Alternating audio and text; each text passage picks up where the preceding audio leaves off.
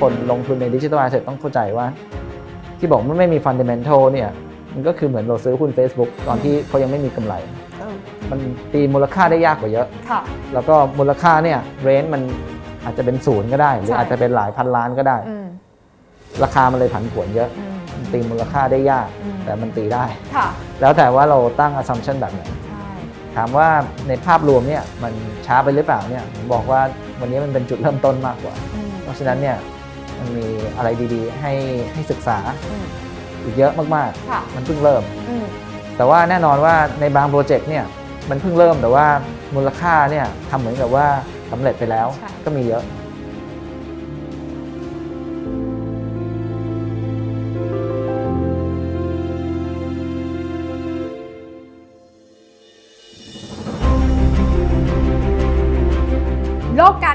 เกิดการเปลี่ยนแปลงครั้งใหญ่ และการเปลี่ยนแปลงครั้งนี้ พวกเราจะมองข้ามไม่ได้ค่ะ การเปลี่ยนแปลงเข้าสู่โลกดิจิทัลทางการเงิน เราจะมองหาโอกาสจากการเปลี่ยนผ่านครั้งนี้ได้อย่างไรกันบ้าง The Briefcase วันนี้ชวนทุกคนมาร่วมพูดคุยกันกับบริษัท Brooker Group จำกัดมหาชน บริษัทที่ปรึกษาทางการเงินชั้นนำของไทย ที่ผันเงินลงทุนส่วนหนึ่งเข้ามาสู่โลกสินทรัพย์ดิจิทัลแล้ว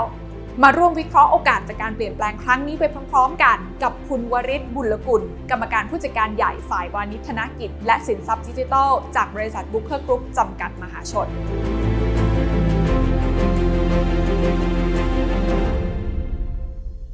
อยากให้คุณวริศเล่าให้ฟังก่อนละกันว่า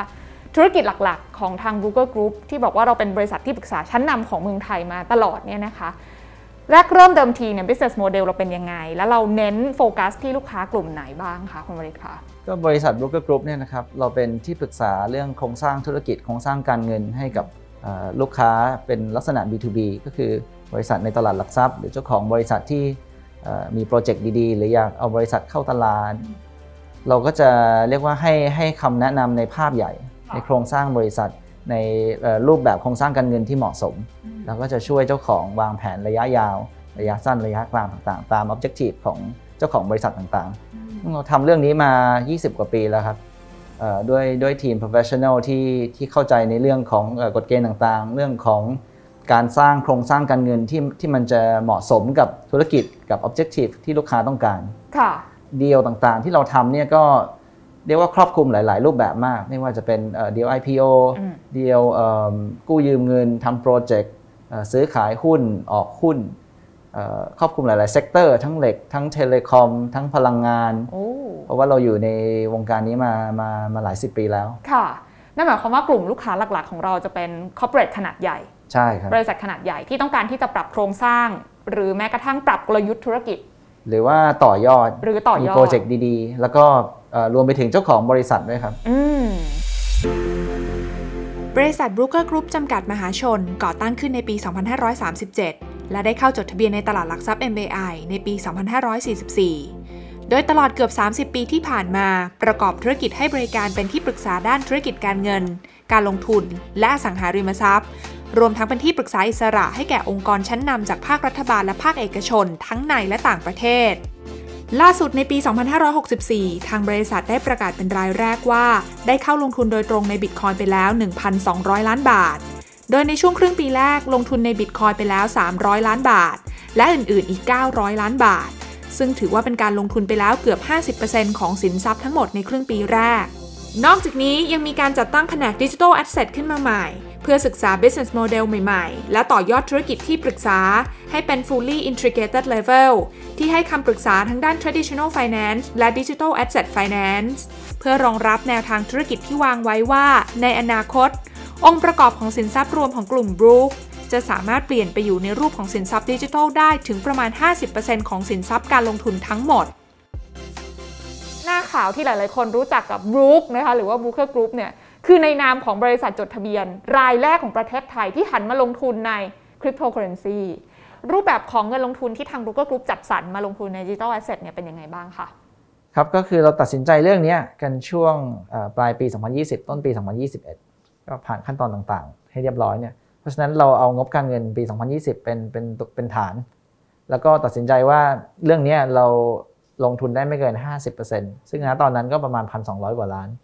การลงทุนตรงเนี้ยก็คือกระจายลงใน digital asset หลาย ๆ รูปแบบอืม diversify ความเสี่ยงให้มากที่สุดอืมแต่ว่ามองว่าพื้นฐาน fundamental มันดี แล้วก็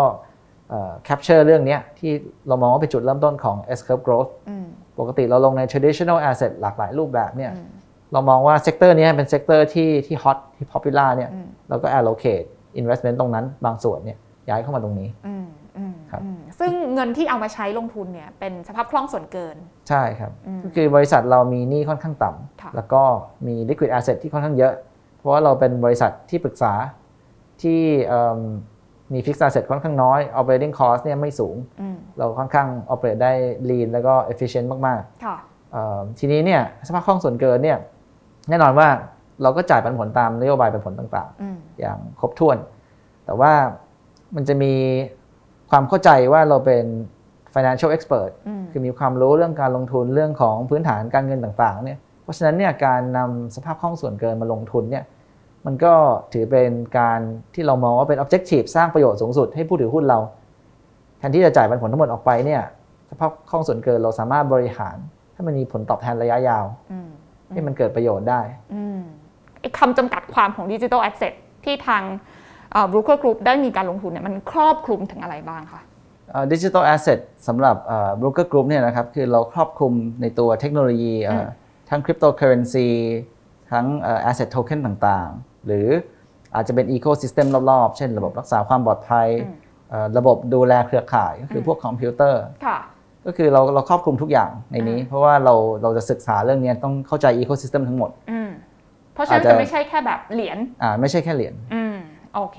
งั้นการที่เราจะเริ่มต้นจากการที่ต้องเข้าใจกันว่า Ecosystem ของ Digital Asset มันมันมีอะไรยังไงบ้างเนี่ยนะคะ อยากให้เล่าพัฒนาการของมันให้ฟังนิดนึงว่า การเกิดขึ้นของ Ecosystem เนี้ยตั้งแต่หลังช่วง Financial Crisis ปี 2008 เป็นต้นมาเนี่ย มันมีอะไรที่ที่ที่ถ้าคนจะเข้ามาศึกษาเรื่องเนี้ยต้องรู้เป็นแบ็กกราว n ์ก่อนเลย ให้เข้าใจที่มาที่ไปก่อนก็ได้ครับว่าว่ามันมันเริ่มต้นอะไรยังไง ค่ะ ตัวสกุลเงินที่เรียกว่า fiat currency เนี่ยอืมค่าเงินบาท ค่าเงิน US ค่าเงินหยวนยูโรเนี่ยมันมันผูกกับรัฐบาลอืมก็คือผูกกับ centralized entity คือมีกลุ่มคนกลุ่มหนึ่งที่ควบคุมหลาย ๆ อย่างเกี่ยวกับตัวค่าเงินนี้ได้เอ่อไม่ว่าจะเป็นเรื่องปริ้นเงินในการปรับดอกเบี้ยไปมาอืมหรือเกี่ยวกับการบริหารเศรษฐกิจประเทศอีกที่บริหารแล้วถ้าดีหรือไม่ดีเนี่ยมันจะส่งผลต่อตัวสกุลเงินไอ้เรื่องนี้มันเป็นเรื่องที่เรียกว่ามีคนหลาย ๆ คนเขามีความคิดเห็นว่าเฮ้ย อยากจะให้มันมีสกุลเงินใหม่ที่เป็นสกุลเงินของของคนอืมสกุลเงินที่ไม่ต้องผูกกับอะไรพวกนี้ สกุลเงินที่มันจะต่อต้านกับเงินเฟ้อต่างๆ ได้อืมเลยเป็นที่มาในช่วงเวลานั้นเนี่ยค่ะเป็นเหรียญชื่อบิตคอยอืมที่สร้างบนระบบคอมพิวเตอร์ค่ะสิ่งที่เขาโฟกัสสองอย่างคือต้องทำให้มันปลอดภัยตรวจสอบได้อืมเปลี่ยนแปลงได้ยาก ซึ่งอันเนี้ยคือสิ่งที่เขาประกาศว่าจะทำแล้วก็ทำมาตลอด คนก็ให้ความนิยมกับเรื่องนี้ แน่นอนว่า กฎเกณฑ์มันไม่มี แล้วมันเป็นเรื่องที่ใหม่จนไม่ค่อยมีใครเข้าใจเนี่ยอืมราคามันก็ขึ้นขึ้นลงลงอยู่อย่างนั้น แล้วก็ผ่านเอ่อเรียกว่าเป็น beta test มาตลอด อาจจะมีการเอ่อปรับเปลี่ยน coding เปลี่ยนอะไรพวกนี้เรื่อยๆ ผ่านไป 4-5 ปีเนี่ยก็จะมีอีกเหรียญหนึ่งทำขึ้นมา เพราะว่าเห็นว่าคอนเซ็ปต์ของบิตคอยน์มันดีค่ะจริงๆ มันมีเป็นร้อยเป็นพัน currency แต่ว่าตัวที่ 2 ที่ออกมาแล้วคนให้ความนิยมเนี่ยชื่อว่าอีเ e เรียมอืมมันนอกจากว่าจะเป็นเหมือนบิตคอยน์เนี่ยคือเป็นคริปโตเคอร์เรนซีเนี่ย เขาก็จะบอกว่าเฮ้ยทีมเขาเก่งกว่าทำให้แลกเปลี่ยนเหรียญซื้อขายเหรียญใช้ค่าดำเนินการที่ถูก ค่าดูแลทุกอย่างง่ายขึ้น นอกจากนี้สร้างระบบเรียกว่าเป็นเหมือนแพลตฟอร์ม ให้คนเขียนแอปพลิเคชันต่างๆ ในระบบได้ และคิดค่าดำเนินการคนที่ใช้บริการแพลตฟอร์มของเขาอืมก็คือเป็นระบบของตัวเองเลยเหมือนจะเป็นเรียกว่า iOS หรือ Android อืมคอนเซปต์นี้ก็ได้รับความนิยม แล้วคนอื่นก็พยายามทำตามเรื่อยๆ แน่นอนว่ามันเข้าใจยากกว่า Bitcoin เยอะอืมเพราะฉะนั้นเนี่ย การ adoption เนี่ยก็จะเรียกว่าต่ำกว่าค่ะการเป็นที่ยอมรับการเป็นที่รู้จักเนี่ยก็จะน้อยกว่า Bitcoin อืมพอมาถึงช่วง 2020 เนี่ยเรียกว่าเป็นจุดเปลี่ยนใหญ่ก็คือไอแอปพลิเคชันที่พูดกันเนี่ยคนเริ่มสร้างแอปพลิเคชันที่เป็นที่นิยมได้อืมเรียกว่า decentralized finance อืมหลักๆก็คือให้คนสามารถแลกเปลี่ยนเงิน กู้ยืมเงินกันได้โดยที่ไม่ต้องรู้จักกันอืมแต่สามารถทำรายการทางการเงินได้ แล้วมันเป็นที่นิยมมากเอ่อ ทำให้มีผู้ใช้งานเพิ่มขึ้นมหาศาลทำให้อีเทเรียมเป็นที่รู้จักมากขึ้น มันก็ทำให้ตลาดมันบูมค่ะแล้วก็ราคามันก็อย่างที่เห็นมันก็มีความผันผวนค่อนข้างสูงอืมแต่เป็นด้านเอ่อ expectation ว่าเทคโนโลยีนี้มันจะเปลี่ยนโลก แล้วคนเป็นหลายพันล้านคนจะใช้อืมมูลค่ามันเลยตีได้ยาก แล้วก็เรียกว่าขึ้นเร็วมากอืมสำหรับโปรเจกต์ที่ดูน่าสนใจอืมจนมาถึงทุกวันนี้ก็จะมีฟังก์ชันอื่นๆเพิ่มแล้ว decentralized finance ทำสำเร็จเนี่ยทำให้นักพัฒนาเก่งๆ หลายคนเข้ามาดูแล้วว่าเฮ้ยมันทำอะไรได้อีกอ่าซึ่งก็จะมีเรื่อง NFT ที่โผล่เข้ามาค่ะซึ่งอันนี้คือการผูกเอ่อระบบคอมพิวเตอร์เข้าไปกับดิจิทัลไฟล์ต่างอืมๆทำให้รู้ที่มาที่ไปและเอามาแลกเปลี่ยนกันได้อืมทุกอย่างก็สร้างบนโครงสร้างเดิม คือตัวระบบ decentralized ที่ไม่มีตัวกลาง มีหลายๆ คนช่วยกันดูแลเอ่อตรวจสอบได้แต่เปลี่ยนแปลงได้ยากค่ะแล้วก็ทำรายการต่างๆ กันได้อืมหลายคนกังวลว่าท้ายที่สุดเนี่ย มันจะเกิดฟองสบู่ในดิจิทัลแอสเซทพวกนี้หรือเปล่า เพราะเราเห็นมาหลายคลื่นแล้วนะคะ ขึ้นไปลงแรงนะคะ ตรงเนี้ยมองยังไงทางรุกที่บอกว่าเรากันเงินมาลงทุนส่วนหนึ่งตรงเนี้ยเราเราเรามองเรื่องของฟองสบู่ที่อาจจะเกิดขึ้นยังไงคะคือถ้าเป็นเรื่องเทคนิคอลที่มันขึ้นขึ้นลงลงๆเนี่ยเราคงเราคงคอมเมนต์ละเอียดไม่ได้ เพราะว่าเราก็ไม่ใช่เอ็กซ์เพรสเรื่องเรื่องตัวราคาอืมที่มันผันผวนแบบนี้ เราไม่ใช่ technical trader แต่ถ้ามองจากมุม fundamental เนี่ย อย่างที่บอกว่าถ้ามีคนเป็นพันล้านคนมาใช้เนี่ย มูลค่ามันมันสามารถขึ้นได้เยอะมาก เลยทำให้มีคนที่คิดว่ามันจะมีมูลค่ากับอีกกลุ่มหนึ่งที่มองว่าเฮ้ยไม่มีมูลค่าอืมทำให้ราคามันแกว่งเยอะ ในตลาดของ digital asset เนี่ยอืมไอ้ตัว decentralized finance เนี่ยเป็นสิ่งที่ทำให้หลาย ๆ คนเนี่ยสามารถกู้ยืมเงินได้ค่ะถ้าเกิดอยู่ในเอ่อตลาดหลักทรัพย์ทั่วไปเนี่ยจะมีเกณฑ์ต่าง ๆ มากมายก่อนที่จะกู้ยืมเงินได้ แล้วกู้ได้ก็มีลิมิตอืมในโลก decentralized finance เนี่ยบางคนกู้เป็นร้อยเท่าอืมอืมอีกพันหนึ่งกู้แสนหนึ่งค่ะไปลงทุนอืมเพราะฉะนั้นราคามันต้องผันผวนอยู่แล้วอืมแล้วก็การกู้แสนหนึ่งหมายความว่าถ้าราคาหุ้นแกว่งแค่หนึ่งเปอร์เซ็นต์เนี่ยก็คือหมดตัวอืมทำให้มีคนที่ชอบเรียกว่าเสี่ยงดวงค่ะเข้าไปเล่นมเยอะ และแน่นอนก็ต้องมีอีกกลุ่มหนึ่งก็คือกลุ่มที่สวนทางกันอืมเพื่อ เก็งกำไรจากกลุ่มที่ชอบเข้ามาเล่นเสี่ยงดวงราคามันก็เลยมีความผันผวนสูงอืมทีนี้เรามองจากภาพใหญ่เนี่ยก็คือ user เนี่ยเนื่องจากระบบ decentralized เนี่ยมันเป็นบล็อกเชนก็คือเหมือนมีการจดบันทึกตลอด แล้วทุกคนสามารถเข้าไปดูได้ เป็นข้อมูลที่เราเข้าไปดูแล้วเราเชื่อใจมันอืม decentralized blockchain เนี่ยเปิดเผยทุกอย่างอืมเราเลือกดูอะไรก็ได้ที่เราอยากดูในอดีตกับจนถึงวันนี้ได้หมดอืม เพราะฉะนั้นถ้าเข้าไปดูเนี่ยจะเห็นว่ามีผู้ใช้งานเพิ่มขึ้นเพิ่มขึ้นเพิ่มขึ้นค่ะจำนวนรายการที่เกิดขึ้นเพิ่มขึ้นเพิ่มขึ้นเพิ่มขึ้นอืมตัวเลขพวกเนี้ยมันมันไม่ได้มันไม่ใช่เรื่องโกหกค่ะมันมีคนใช้งานเพิ่มมีการทำรายการต่างๆ เพิ่ม แล้วว่า adoption ของ concept digital asset เนี่ยมันเพิ่มขึ้นอืมและมีแนวโน้มที่เพิ่มขึ้นเรื่อยๆ แบบอืม S curve ก็คือเรื่องของ network effect ค่ะเดี๋ยวอาจจะอธิบายเพิ่ม ในเมื่อมันมี fundamental นี้อยู่ว่า ecosystem โตขึ้นเรื่อยๆ อยู่เนี่ยเราก็มองว่าภาพที่คน คิดไว้เนี่ยว่าเฮ้ยในอีกไม่กี่ปีเนี่ยหลาย ๆ คนจะต้องเข้าใจและนำมาใช้จริงเนี่ย digital asset เนี่ยคิดว่ามันมีความเป็นไปได้ที่จะเกิดขึ้นค่ะนั่นก็คือมุมมองของเราอืมต่อเทรนด์ของ digital assetค่ะเพราะฉะนั้นก็เลยมองว่าการเปลี่ยนแปลงของราคาที่เป็นความผันผวนเนี่ยอันนี้มันเป็นเรื่องปกติที่เกิดขึ้นจากการ leverage ได้ใช่ของระบบนี้ แกนที่ 2 ที่อยากจะชวนคุณวริศเนี่ยให้ความรู้กับพวกเราสักนิดหนึ่งก็คือไอ้ use case แบบเนี้ย ในโลกอนาคต หรือแม้อีเวนต์ว่าปัจจุบันเนี่ยค่ะมันมันมันกำลังเกิดขึ้นด้วยด้วยโมเมนตัมขนาดไหน มันใช้งานได้จริงยังไง มันเกี่ยวข้องกับชีวิตพวกเราที่แบบอาจจะยังไม่ได้อยู่ในวงการเงินขนาดนั้นเนี่ยแต่ว่าหลังจากนี้ต้องเตรียมความพร้อมยังไง มันมีอะไรที่ที่เราควรจะต้องเรียนรู้บ้างคะเรื่องนี้ ถ้าเป็นเทรนด์เนี่ยบัญชี trading account เนี่ยอืมที่เรา track ของบัญชีชื่อชื่อ Binance นะเป็นค่ะ exchange เนี่ยอืมตอนที่เราเริ่มดูช่วงต้นปีเนี่ยมีประมาณ 60 กว่าล้านอืม trading account มันเพิ่มวันละหลายแสนอืมถึงถึงหลายล้าน account ค่ะต่อวัน ตอนนี้อยู่ที่ประมาณน่าจะ 280 ล้าน account โอ้ในเวลาเพียงไม่กี่เดือน ช่วง 10 ปีที่ผ่านมาเนี่ยขึ้นจากศูนย์ไป 6-70 ล้านอ่าแล้วช่วงไม่กี่เดือนที่ผ่านมาเนี่ย6-70 ล้านเนี่ยไป 200 กว่าล้าน นั่นก็คือภาพของ network effect ภาพของ S curve growth ค่ะก็คือคนเริ่มสนใจอืมคนบอกต่ออืมเอ่อผมบอกต่อเพื่อน2คนค่ะเพื่อน2คนบอกต่อเพื่อน 7-8 คนอืมเพื่อนอีก 7-8 คนเวลาบอกต่อก็เป็นเพื่อน 4-50 คนละอืมอืมนี่ก็คือภาพของ network effect อืมมีการเชิญชวน มีการให้ความรู้มีการแนะนำทำให้เป็นที่รู้จักเพิ่ม awareness เพิ่ม use case เพิ่มเอ่อสิ่งต่างๆ มากมาย และ network ไม่ได้มีแค่รูปแบบนี้อย่างเดียว มันจะมีอีกรูปแบบหนึ่งคือ complementary ค่ะก็คืออย่างเช่นมีที่ดินแปลงหนึ่งมีคนไปเปิดปั๊มน้ำมัน คนไปเติมน้ำมันเนี่ยพอมีคนเติมน้ำมันเยอะๆเนี่ยก็จะมีคนเอาร้านอาหารไปเปิด ก็คือ d e f าคนไปกินข้าวเยอะๆอยู่ดีๆก็มีร้านสะดวกซื้อ ก็คือเป็นการสร้าง ecosystem ที่ใหญ่ขึ้นแล้วดีขึ้นเรื่อยๆ จนสุดท้ายเนี่ยที่ดินเปล่าตรงนั้นมันก็กลายเป็นเมืองอันนี้ก็อ่ามันก็เป็นภาพคนละภาพแล้ว เพราะมันจะมีพอมี service มากขึ้น คนก็เข้ามามากขึ้น คนเข้ามามากขึ้นก็บอกต่อมากขึ้น service ใหม่ก็เกิดขึ้น มันก็คือการเติบโตของ network ซึ่งอันเนี้ยคือสิ่งที่เรากำลังเห็นอยู่ในโลก digital asset เกี่ยวกับเรายังไง ถ้าเรายังเป็นนักเรียนเนี่ย ก็ก็ต้องเรียนเรื่องนี้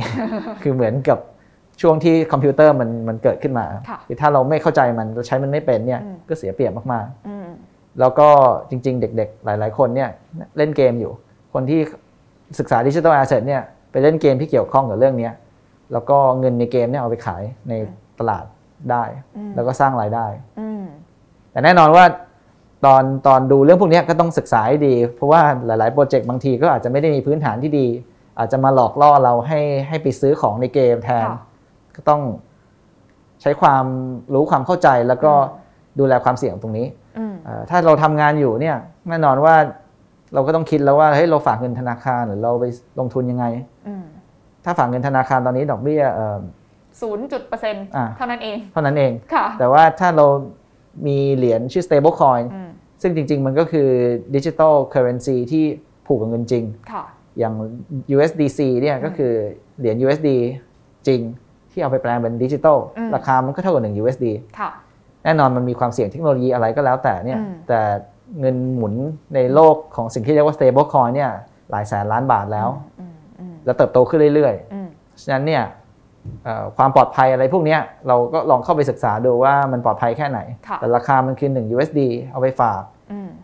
exchange ในไทยตลาดซื้อขายนะครับ ก็มีระบบให้ฝากของ Zipmex ได้ 11%ต่อปี แล้วก็จ่ายดอกเบี้ยรายวัน เทียบกับฝากแบงก์อันนี้คุณก็ควรจะศึกษาดูว่า แล้วมันปลอดภัยแค่ไหน แล้วเราควรจะสนใจเรื่องพวกนี้ไหม ถ้าสนใจเนี่ยไปหาความรู้จากที่ไหนได้กรตอเองก็มีการทำคอนเทนต์ให้ความรู้เรื่องพวกนี้ค่อนข้างเยอะ Exchange ต่างๆ ก็มีการให้ความรู้ทางบริษัทบรูเกอร์เองก็ทำฟรี education ในเว็บไซต์เข้าไปดูได้ เพราะฉะนั้นเนี่ยช่องทางหาความรู้เนี่ยมันมีเยอะมากสำหรับคนที่อยาก ลงทุนในเรื่องพวกนี้ หรือว่าสนใจศึกษาเทคโนโลยีถ้าเกิดเราเป็นคนที่เรียกว่าไม่สนใจเรื่องความเสี่ยงต่างๆ เนี่ย ไม่ต้องลงในบิตคอยหรืออะไรพวกนี้ก็ได้ เพราะเรายังไม่เข้าใจยังไม่อยากยุ่งกับมันเนี่ย มันมีสิ่งอื่นๆให้ลงอีกเยอะ อย่างเช่นเรื่อง stable coin ที่บอกไป ค่ะ ทีนี้อีก use case หนึ่งอย่างเรื่องของ smart contract ล่ะคะมันจะเข้ามาอยู่ในชีวิตประจำวันของพวกเราในอนาคตได้ยังไงบ้างคะคุณวริศคะจริงๆต้องบอกว่า decentralized finance เกิดขึ้นได้เนี่ย คือใช้ปัจจัยพื้นฐานเดิมของ crypto currency ที่มีตั้งแต่วันแรกก็คือเรื่องของอความเป็น decentralized blockchain แล้วก็เรื่องของ smart contract decentralized blockchain เนี่ยนะครับก็คือบล็อกเนี่ยแทนคำว่าสมุดจดบันทึกเป็นบล็อกต่อๆกันก็คือคำว่า chain block เนี่ยจริง ๆ มันคือเหมือนจดบันทึกหนึ่งบรรทัดนายกขายบิตคอยหนึ่งเหรียญให้นายข แล้ว chain ก็คือต่อกันทำให้รู้ว่ามันเป็นรายการที่เกิดขึ้นในช่วงเวลาต่อๆต่อไปเรื่อยๆ สิ่งที่ทำให้มันเป็น decentralized เนี่ยก็คือการที่ไม่ใช่คนหนึ่งคนจดบันทึกนี้ แต่มีคนหลายหมื่นคนจดพร้อมกัน ซึ่งก็คือคนที่มีคอมพิวเตอร์ดีๆ run ซอฟต์แวร์บางอย่าง ในการดูแลเครือข่าย เพราะฉะนั้นเนี่ยถ้าเกิดมีคนบางคนเนี่ยพยายามจะทำเปลี่ยนแปลงรายการหรือทำให้มันมันผิดพลาดเนี่ย ก็จะมีอีกหลายหมื่นคนที่จดบันทึกที่ถูกต้องไว้ แล้วบอกว่าเฮ้ยคุณเปลี่ยนไม่ได้หรือรายการใหม่ๆเนี่ยเวลามีการยืนยันเนี่ยก็จะมีคนเป็นหมื่นคนเข้าไปช่วยยืนยันพร้อมกันเพราะฉะนั้นเนี่ยการที่จะไปทำอะไรผิดพลาดเนี่ยมันทำได้ยาก คนก็ให้ความเชื่อใจในระบบนี้ที่ไม่มีตัวกลางนะครับนี่คือ decentralized blockchain smart contract เนี่ยสำคัญยิ่งกว่า decentralized blockchain อีก คือมันคือการดึงเทคโนโลยีตัวเนี้ย ที่มีคนหมื่นคนช่วยดูแลพร้อมกันเนี่ยในการทำสัญญาต่างๆ อะไรก็ได้ อย่างเช่น ซื้อขายเหรียญฝากเหรียญกู้ยืมเหรียญผมไม่รู้จักคนที่อยู่ที่อเมริกา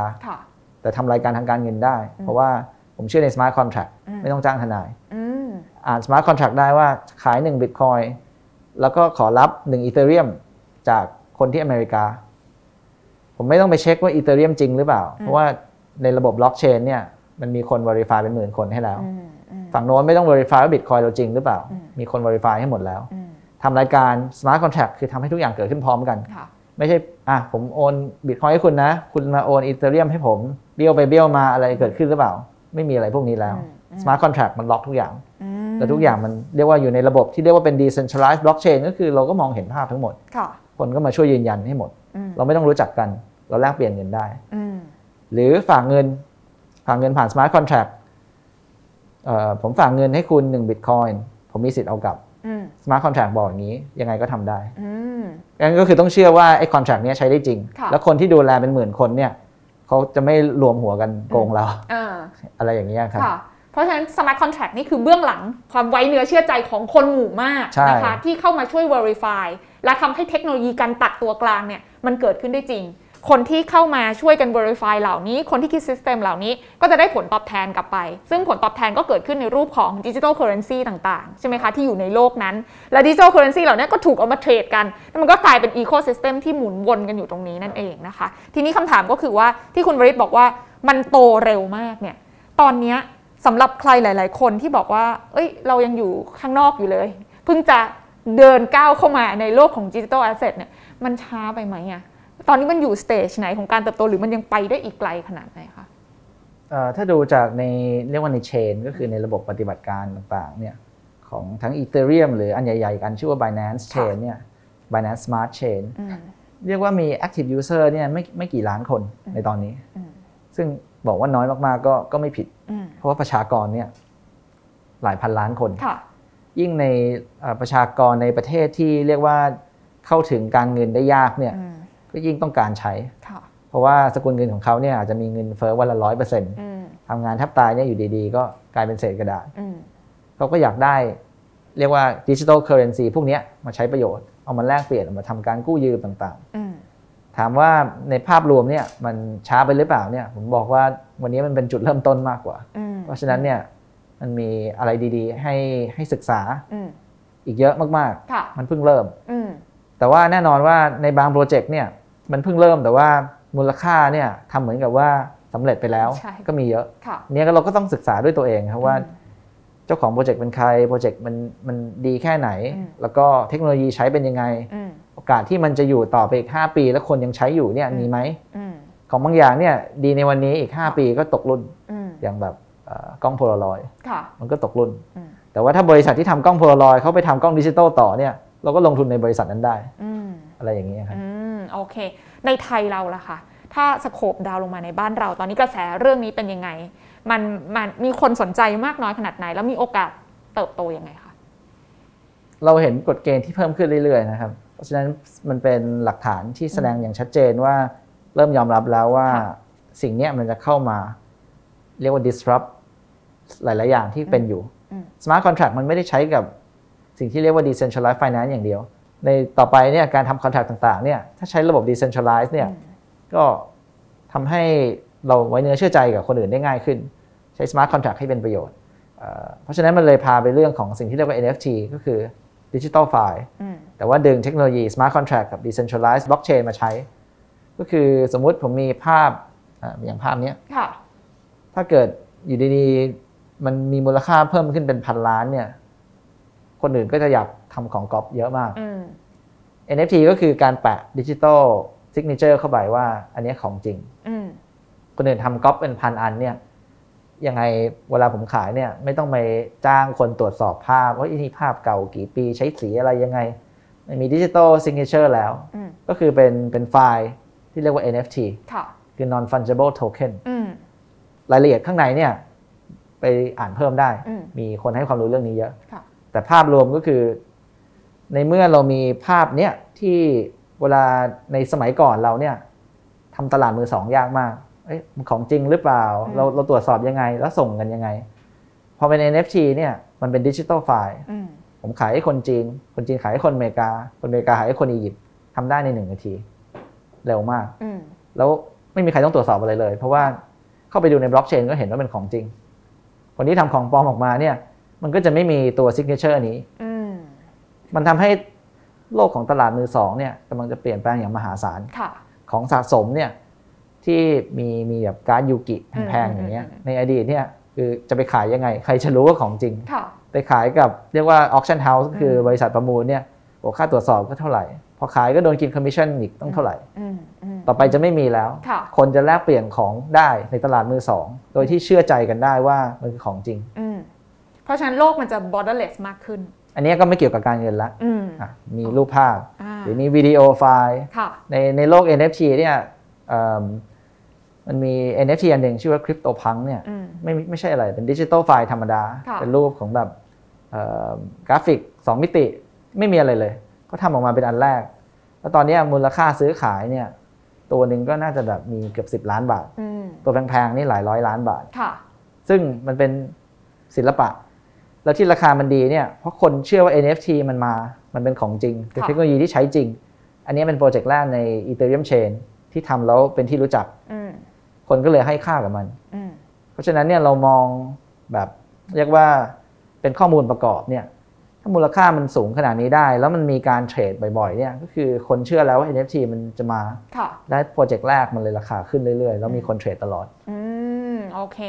สิ่งนี้ที่คุณวริศอธิบายกำลังจะบอกเราว่าเฮ้ย use case มันไปต่อได้อีกเยอะมากใช่เลยนะคะเราไม่ว่าคุณจะอยู่ที่ไหนในโลกใบเนี้ยมันจะสามารถเชื่อมต่อเข้ามาด้วยกันได้ ไม่ได้จำเป็นต้องแบบโหต้องมาอยู่แค่เทรดกันมือสองในไทยตลาดมันแคบเกินไปแล้วโลกมันเปลี่ยนไปแล้วนะคะครับทีนี้ถ้าย้อนกลับมาดูในในหมวกของการลงทุนกันบ้างณวันเนี้ยถ้าเราอยากจะลงทุนใน digital asset เนี่ย เรื่องใหญ่ ๆ ที่เราพอจับต้องได้ก็คือลงทุนในเหรียญคริปโตเคอเรนซีที่มันถูกหมุนเวียนกันอยู่ในระบบพวกนี้เนี่ยแหละนะคะ แต่ทีเนี้ยไอเหรียญพวกเนี้ยที่เป็นตัวแทนของโลก digital asset เนี่ยถ้าให้คุณวริศช่วยอธิบายนิดนึงว่ามันมันแบ่งเป็นประเภทยังไงได้บ้าง แล้วเราจะมีวิธีในการมองหาว่าเฮ้ยเหรียญไหนล่ะมันคือของจริงเนี่ยมันมันมีวิธีดูยังไงคะถ้าแบ่งเป็นประเภทที่หลาย ๆ คนใช้เนี่ยก็คือเป็น currency กับเป็น digital token อืมเอ่อ utility token asset token อะไรก็แล้วแต่ ถ้าเป็น currency ก็คือมีระบบของตัวเอง อย่าง bitcoin มีระบบของตัวเอง ethereum มีระบบของตัวเองอืมอ่า binance มีระบบตัวเอง solana ก็คืออีกเหรียญหนึ่งมีระบบของตัวเอง เหรียญที่อยู่ในระบบตัวเองเนี่ยก็คือ digital currency ของระบบนั้นอืมนั่นคือความหมายของคำว่า digital currency ไม่ใช่ currency ของคนทั่วไปไปใช้ซื้อกาแฟค่ะฉะนั้นความหมาย digital currency ที่พูดพูดกันเนี่ยจริงๆเขาหมายถึง digital currency ของเครือข่ายนั้นอ่าๆ นะครับเขาใช้กันในโลกนั้นใช่ก็ไม่ได้ถูกใช้กันในไม่โลใช่โลกกของเราข้างนกไม่ใช่โลกของเราอ่าแต่ทีนี้บางอย่างเนี่ยก็ใช้ในโลกของเราได้จริงๆอย่างเช่นอืม Bitcoin เนี่ยคนค่ะก็เริ่มบอกว่าเฮ้ยคุณเอามาซื้อรถซื้อบ้านได้อืมอืมแต่ว่าคิดว่าคงไม่มีใครเอา Bitcoin ไปซื้อกาแฟอืมเพราะว่าทุกคนที่ซื้อ Bitcoin เนี่ยเขาอยากเก็บอืมระยะยาว จนภาพมันกลายเป็นเหมือนกับว่า Bitcoin มันคล้ายๆ digital gold ไปแล้วเป็นทองที่ถ้าคุณถือไว้เนี่ย คุณอยากขายคุณขายได้ใน10วิ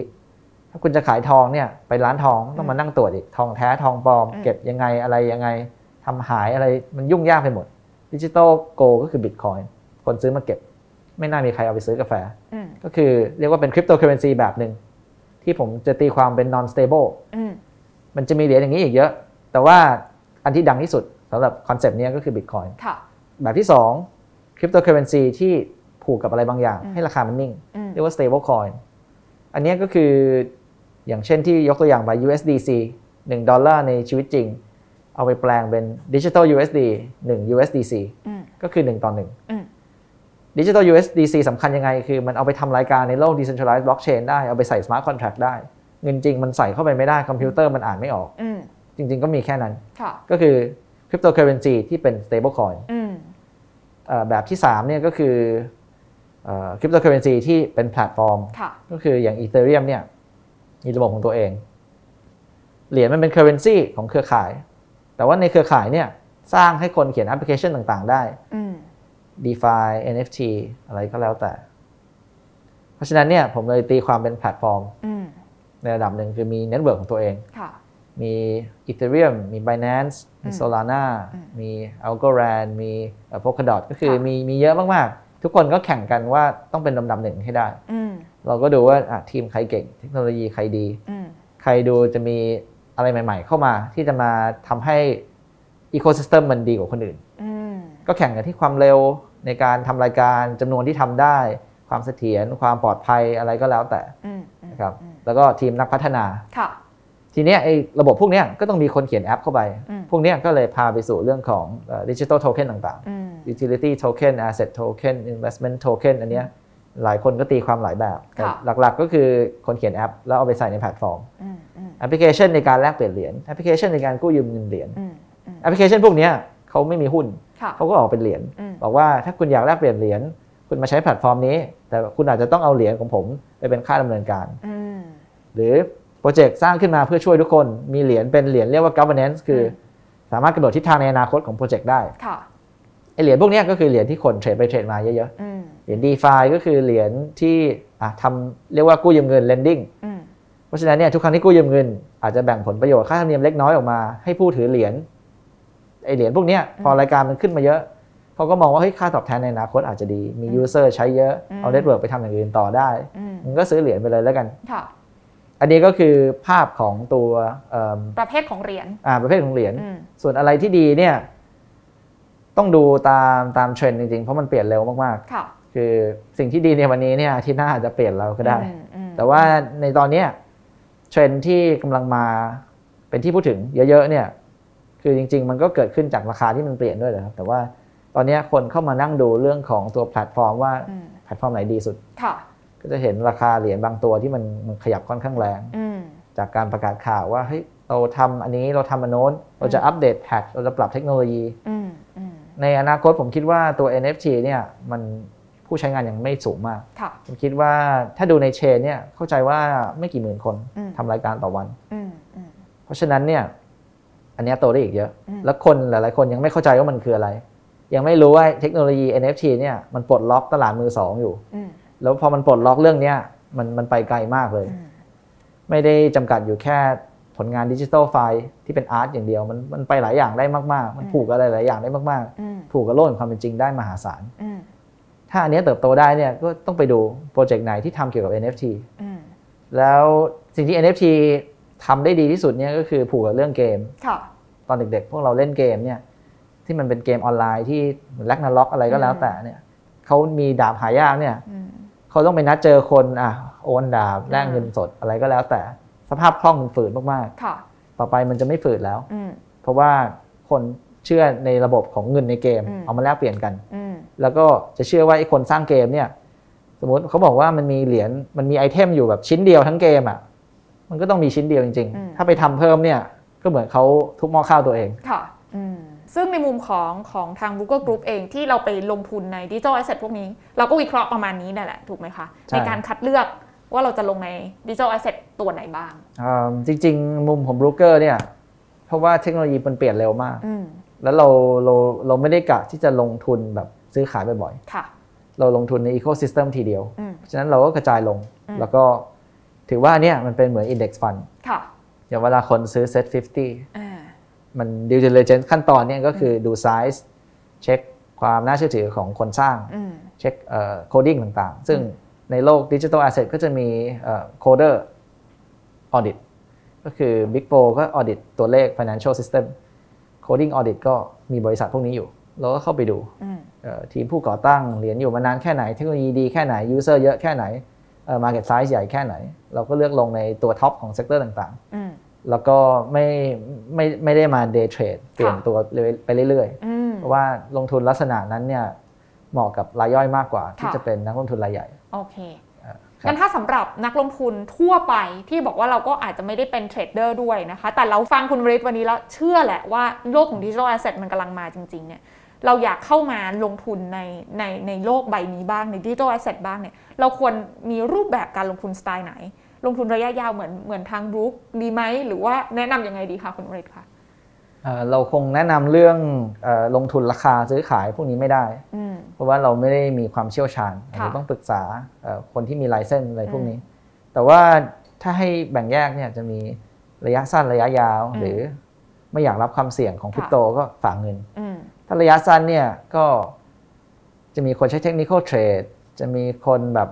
อ่าดูกราฟ อะไรพวกนี้ใช่ไหมครับ ซึ่งก็ต้องบอกเลยว่าอันนี้ไม่เหมือนตลาดหุ้นอืมมากอืมๆหนึ่งคือผันผวนสูง เพราะว่ามีการเล่น leverage เยอะ คือกู้เงินมาเล่นเยอะ แล้วกู้เป็นร้อยเท่าอืมเพราะฉะนั้นเนี่ยเอ่อการอ่านชาร์ตเนี่ยเราต้องอ่านแข่งกับใคร แข่งกับบอทอืมซึ่งบอทในโลก digital asset เนี่ยเข้าถึงข้อมูลทุกอย่างอืมเพราะมัน Open Source หมดค่ะ Exchange ร้อยอันบอทเข้าไปดูได้อืมดูราคาซื้อขายทั้งหมดได้ ดูชาร์ตทั้งหมดได้ แล้วเป็นคอมพิวเตอร์ที่เห็นข้อมูลทั้งหมดแข่งกับเรา แล้วบอทพวกเนี้ยคือเรียกว่านักพัฒนาที่เก่งที่สุดทุกคนเนี่ยคงเข้ามาทำตรงนี้อืมเราก็แข่งกับบอทพวกนี้อยู่นั่นคือการเทรดระยะสั้นอืมหรือเทรดข่าว ก็ต้องดูให้ดีว่าเราเป็นคนแรกที่รู้ข่าวพวกนี้หรือเปล่าอืมเพราะว่าโปรเจกต์ใหญ่ๆเนี่ยส่วนใหญ่อยู่ต่างประเทศหมดค่ะเราจะรู้ข่าวพวกนี้ก่อนอืมกลุ่มคนก่อตั้งกับ กลุ่มคนในประเทศพวกนั้นได้หรือเปล่าอันนี้ก็ถ้าเรารู้ก่อนเนี่ย เราก็อาจจะเทรดเทคนิคเทรดระยะสั้นพวกนี้ได้อืมแต่ถ้าเราคิดว่าเราคงเข้าถึงข้อมูลช้ากว่าคนอื่นเนี่ย ก็คงเสียเปรียบพอสมควรอืมแต่ก็ยังก็ยังสามารถเทรดได้อยู่นะฮะก็คือแล้วแต่ว่าใครใช้กลยุทธ์ยังไงมีทฤษฎีแบบไหนค่ะแต่ว่า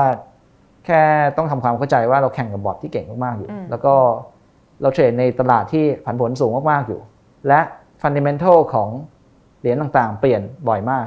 ทีนี้เขาเทรดส่วนใหญ่ดึงข้อมูลในอดีตมาใช้ แต่ถ้าฟันเดเมนทัลมันเปลี่ยน ส่วนใหญ่ข้อมูลในอดีตมันจะใช้ไม่ได้อืมก็ต้องทำความเข้าใจว่าเหรียญไหน อาจจะเอาเทคนิคเทรดมาใช้อืมเหรียญไหนที่ถ้าเราเอามาใช้เนี่ยอาจจะไม่เป็นผลดีค่ะถ้าเทรดระยะยาวหน่อยเนี่ยก็ง่ายขึ้นก็คือดู fundamental factor ต่างอืมอืมๆดู user ดู network adoption ดูเทคโนโลยี ดูทีมผู้ก่อตั้งอืมเพราะว่าเหรียญดีๆเนี่ยเขา raise เงินจริงจากโลก financial sector ก็คือทำ Series A Series B ก็เป็น VC private equity นั่นแหละครับ เพื่อพัฒนาเครือข่ายให้มันใหญ่ ให้มันดีอืมแล้วก็ทีมเอ่อทีมดีๆเนี่ยเขาก็จะจ้างโค้ดออ d ิเตอร์เก่งๆ หลายๆเจ้ามาตรวจค่ะแล้วก็พยายามทำทุกอย่างให้มันตรงไปตรงมา transparent เอิ่ม fundamental เนี่ยก็คือลงระยะยาวพยายามพยายามซื้อขายบ่อย เพราะว่าราคามันผันผวน เพราะมันมีคนที่เก็งกำไรอืมเล่นเงินกู้เป็นร้อยเท่าค่ะ ซึ่งอันเนี้ยเราเข้าไปยุ่งไม่ได้อยู่แล้วอืมอืมเราแค่ต้องมองว่าระยะยาวมันเป็นยังไงค่ะซึ่งเป็นวิธีที่หลาย ๆ คนในอดีต ช่วงที่ผ่านมาของโลก digital asset เขาใช้ แล้วก็ประสบความสำเร็จอืมบริษัทในอเมริกาที่ถือบิตคอยน์เยอะ ๆ เนี่ยเขาก็มองว่าในอนาคตมันขึ้นมหาศาลอยู่แล้ว ไม่ไม่จำเป็นต้องมาเก็งกำไรแบบซื้อขายเทรดสั้นค่ะๆมันเป็นกลยุทธ์ที่บริษัทใหญ่ทำอืมแล้วก็นักลงทุนรายใหญ่ส่วนใหญ่ทำค่ะก็คือมันจะมีคำศัพท์ในโลก digital asset ก็คือเอ่อ คนถือบิตคอยน์เยอะบิตคอยน์น้อยเนี่ยคนถือเยอะๆเรียกว่า whale อืมคนที่เป็น whale เนี่ยก็คือก็คือถือบิตคอยน์เยอะมาก แล้วมีหลาย ๆ คนที่เรียกว่า whale เนี่ยเขาไม่เขาไม่แตะการซื้อขายเลยหลายปีอืมเพราะเขาแค่มองว่าถือไปเรื่อยค่ะๆเอ่อแต่แน่นอนว่าก็ต้องมีเวลบางคนเหมือนกันที่อืมพยายามเก็งกำไรอืมซื้อขาย speculate ที่เยอะตลาดๆอะถือว่ามีเงินเยอะพยายาม speculate อ่าอะแบบสุดท้ายก็คือ ไม่อยาก รับความเสี่ยงราคาเหรียญต่างๆขึ้นลงเลย แต่ว่าเรามีเงินอยู่ แล้วตอนนี้เราเอาไปทำอะไร เอาไปฝากแบงก์เอาไปอะซื้อบอลซื้อหุ้นอะไรก็แล้วแต่เนี่ย ก็ควรศึกษาไว้ว่ามันมีช่องทางใหม่อืมแต่ว่าแน่นอนความรู้พวกเนี้ยก็มันมีให้อ่านเยอะมากค่ะเอิ่มที่เราพูดกันไปก็คือเรื่อง stable coin อืมอันเนี้ยไปทำความเข้าใจว่าเฮ้ยมันมีความเสี่ยงเทคโนโลยีค่ะความเสี่ยงเหรียญที่เราฝากโดนขโมย เราทำอะไรไม่ถูกต้องเนี่ยมันมันมีความเสี่ยงแบบไหนบ้างอืมฝาก exchange ปลอดภัยไหม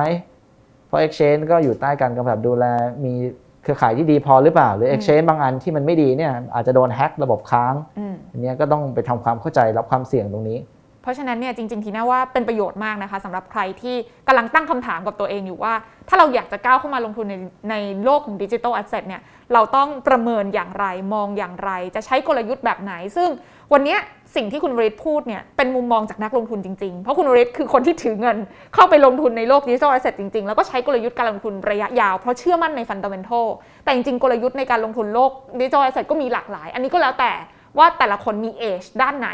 คุณถ้าคุณเขียน bot เก่งคุณอาจจะเป็นหนึ่งในคนที่เข้าไปสู้รบตบมือเพื่อฟาดฟันกำไรระยะสั้นก็ได้ แต่ถ้าคิดว่าเราเชื่อในฟันดัมเ n นทัลระยะยาว ก็ลองศึกษาดูว่าฟันดัมเ n นทัลของแต่ละตัวเป็นยังไง ถ้าเป็นโลก ในบ้านเราก็คือเป็น VI ใช่ไหมคะ เป็น value investor ที่เน้นลงทุนในกิจการ เล็งเห็นว่าแพลตฟอร์มเขาคือกิจการที่มันจะเติบโตได้จริง ๆ เราก็สามารถถือลงทุนระยะยาวได้ คือคือหลายๆ คนยังไม่ไม่ชินกับ concept นี้ครับอืมคือเราคุ้นเคยกับสิ่งที่เราเรียนมาคือ discount cash flow อ่าอนาคตสร้างเงินเท่าไหร่ จ่ายปันผลคืนให้เราให้ผู้ถือหุ้นเท่าไหร่ แต่ว่าอย่าง Facebook YouTube Line Social Media company ต่างๆอืมเนี่ย คือตั้งแต่เขาขาดทุนมูลค่าเขาก็หลายแสนล้านบาทหลายล้านล้านบาทเนี่ยเขาทำยังไงก็คือ ทุกคนเห็นว่า Facebook มี user ร้อยล้านคนพันล้านคนค่ะคือคนเป็นพันล้านคนใช้แพลตฟอร์มนี้อยู่เขาทำอะไรก็ได้อ่าก็คือทำทำเงินจากคนกลุ่มนี้ได้แค่ยิง ad ก็ได้ตังค์เท่าไหร่แล้ว ถูกถูกไหมครับถูกฉะนั้นเนี่ยเราในวันเนี้ยเขาไม่มีกำไรแต่เขามีฐานลูกค้าเป็นพันล้านคนเนี่ยอืมลงทุนได้หรือเปล่าค่ะมันไม่ตรงไปตรงมา เพราะฉะนั้นการตีมูลค่ามันยากมากอืมแต่ว่าถามว่ามันตีได้ไหมก็ ก็มันมีบริษัทโซเชียลมีเดียเยอะแยะอยู่ในโลกที่ได้มูลค่ามหาศาลอ่าหรืออย่าง logistic company food delivery company อืมที่เขายอมขาดทุนเนี่ยเพื่อสร้าง user base เนี่ยอืมเขามองว่า user มันมีมูลค่าไงอืมหลังจากนั้นเขาไปต่อยอดทำอย่างอื่น ตอนแรกส่งอาหารเพิ่มส่งรถซูเปอร์มาร์เก็ตค่ะต่อไปก็ขายของออนไลน์อืมก็คือพอมี user เยอะเนี่ยทำอะไรก็ได้อืมยิง ad ก็ได้อืมทำแคมเปญอะไรก็ได้ อันนี้ก็คือสิ่งที่คนลงทุนใน digital asset ต้องเข้าใจว่า ที่บอกมันไม่มี fundamental เนี่ย มันก็คือเหมือนเราซื้อหุ้น Facebook ตอนที่เขายังไม่มีกำไรเออเอ่อมันทำมันตีมูลค่าได้ยากกว่าเยอะค่ะแล้วก็มูลค่าเนี่ยเรนจ์มันอาจจะเป็นศูนย์ก็ได้ หรือใช่อาจจะเป็นหลายพันล้านก็ได้อืมราคามันเลยผันผวนเยอะอืมมันตีมูลค่าได้ยากอืมแต่มันตีได้ค่ะแล้วแต่ว่าเราตั้ง assumption แบบไหน ใช่เอ่อแน่นอนว่าหลาย ๆ โปรเจกต์เนี่ยก็จะใช้ภาพเนี้ย บอกทุกคนว่าเฮ้ยเดี๋ยวทุกอย่างมันจะดี มันจะมีกำไรมันจะมีอะไร แต่หลายๆโปรเจกต์เองเนี่ยจริงๆเนี่ยมาสร้าง user base แป๊บเดียว แต่ว่ามันค่อนข้างชัดเจนว่าต่อยอดไม่ได้เนี่ยอืมอันเนี้ยเราก็ต้องทำความเข้าใจก่อนว่า digital asset sector เนี่ยทิศทางไหนเนี่ยที่มันจะไปต่ออืมแล้วคนจะยังใช้อะไรอยู่ คนจะหยุดใช้อะไรค่ะ จะได้ลงทุนถูกตัวไม่ใช่ไปลงอันที่ user เยอะวันนี้ แต่อีกเดือนหนึ่งเนี่ยไม่มีใครใช้แล้วค่ะขอเสริมอีกนิดนึงคือเรื่องของการตีมูลค่า digital asset เนี่ยเอ่อบริษัทมีการจ่ายปันผลอืมเป็นการคืนเงินให้ผู้ถือหุ้นค่ะแต่ว่าบริษัทในตลาดหลักทรัพย์บางบริษัทเนี่ยก็ใช้วิธีซื้อหุ้นคืนจากตลาดอืมซึ่งใน digital asset ecosystem เนี่ยก็มีหลาย ๆ โปรเจกต์ที่ใช้วิธีเดียวกันอืมเก็บค่าธรรมเนียม เอาค่าธรรมเนียมเนี่ยมาซื้อเหรียญตัวเองคืนจากตลาดอืมก็ คือการเรียกว่าทำ share repurchase ค่ะก็เปลี่ยนเป็น token repurchase อืมอืมการซื้อเหรียญคืนจากตลาดทำให้เหรียญน้อยลงทำให้เหรียญราคาขึ้นอืมเป็นการคืนมูลค่าให้ผู้ถือเหรียญอืมอันนี้ก็เป็นอีกวิธีหนึ่งที่เข้าไปดูได้ว่า มีโปรเจกต์ไหนที่ทำเรื่องเนี้ยแล้วมัน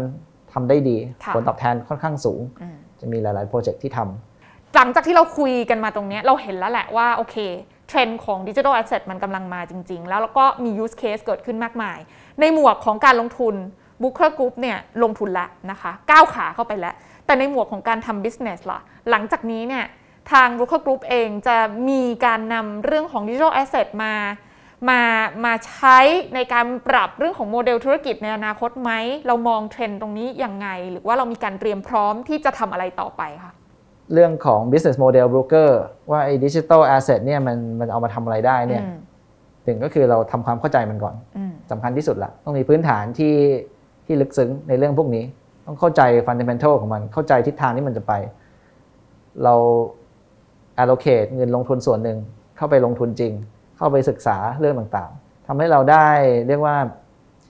เอ่อ business partner กับ connection ที่ดีมาก ๆ จากทั่วโลก เพราะว่าการลงทุนครั้งเนี้ยใน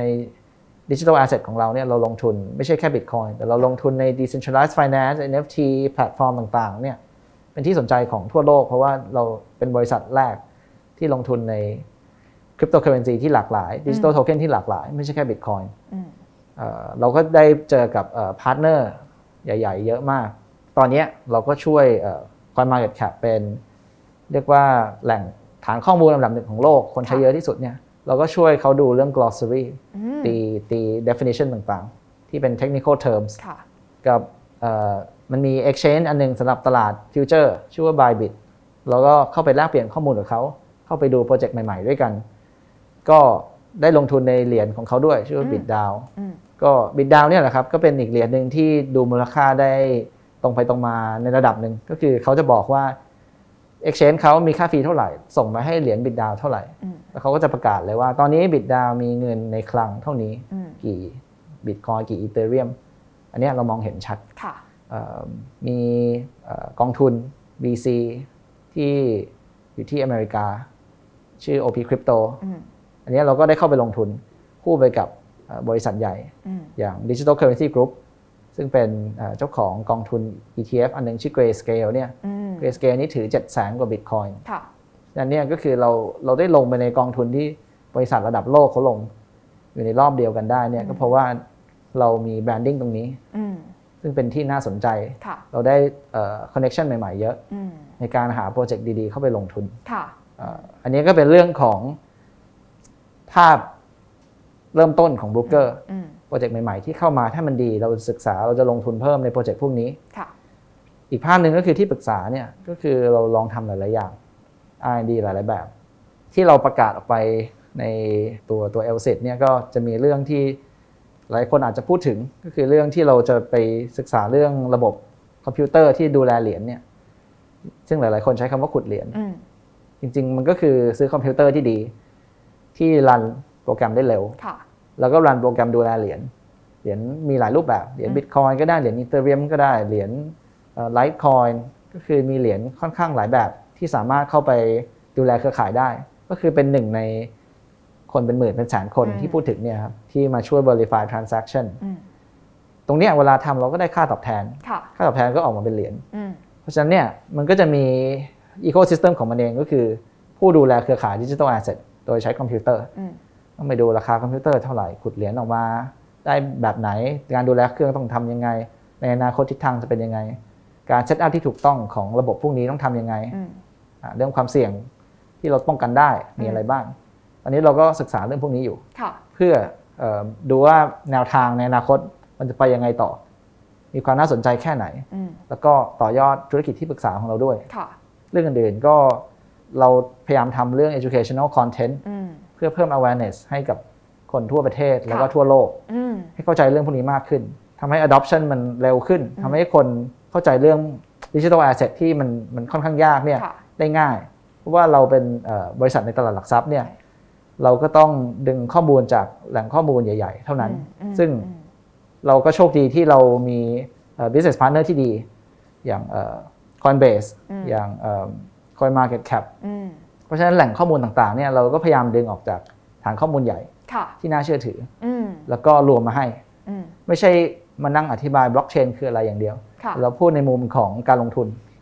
เอ่อโดยรวมอืมอะไม่ใช่เรื่องราคาค่ะแต่เป็นการลงทุนโดยรวมให้ แล้วก็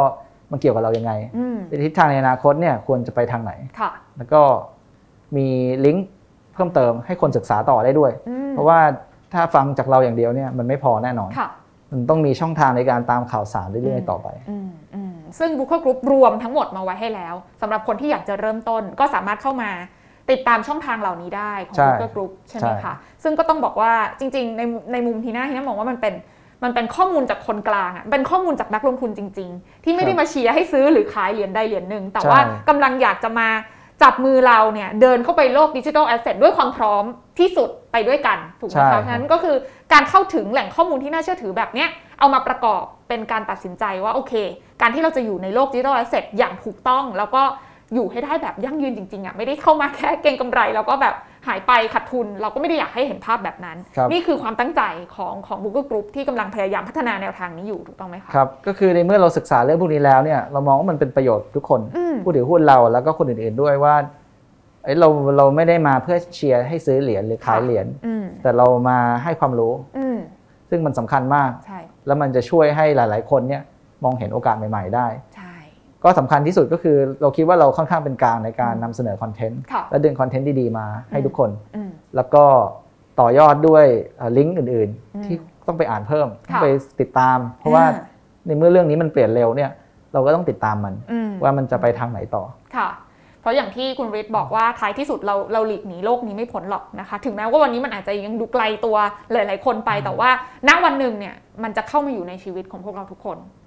ใช่ก็อืมมันเริ่มเข้ามาพอสมควรแล้วแหละครับค่ะแล้วก็บริษัทใหญ่ ๆ กองทุนใหญ่ๆ หลาย ๆ กองทุนเนี่ยเขาก็เริ่มสนใจตั้งแต่ต้นปีอืมแต่ว่าเรื่องกฎเกณฑ์ต่างค่ะๆข้อบังคับบริษัทอืมการที่จะเข้ามาลงทุนได้เนี่ยกว่าจะได้อนุมัติต่างๆ จากทุก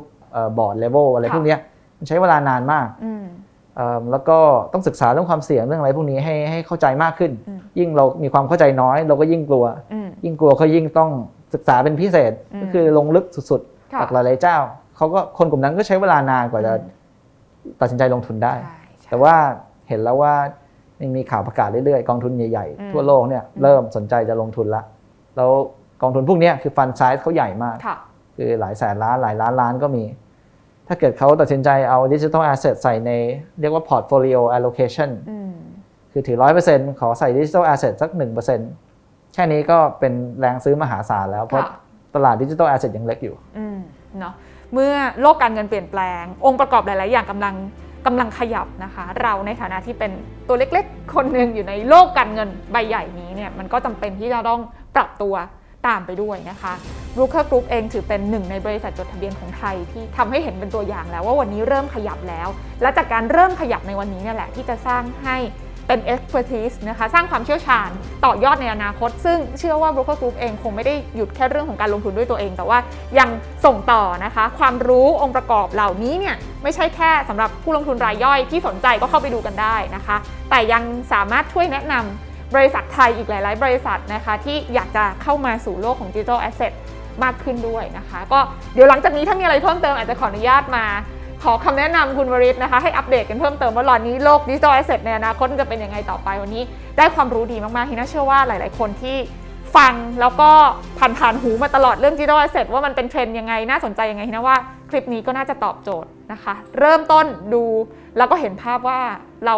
หลีกนี้มันไม่ได้จริง ๆ แล้วเราควรจะต้องศึกษามันยังไงต่อไป อันนี้คือมุมมองจากนักลงทุนนักลงมุมมองที่เป็นกลางจริง ๆ ที่วันนี้เราชวนทุกคนมา รับฟังพร้อมกันขอบคุณคุณมาริตเป็นอย่างสูงเลยค่ะ ขอบคุณมากค่ะ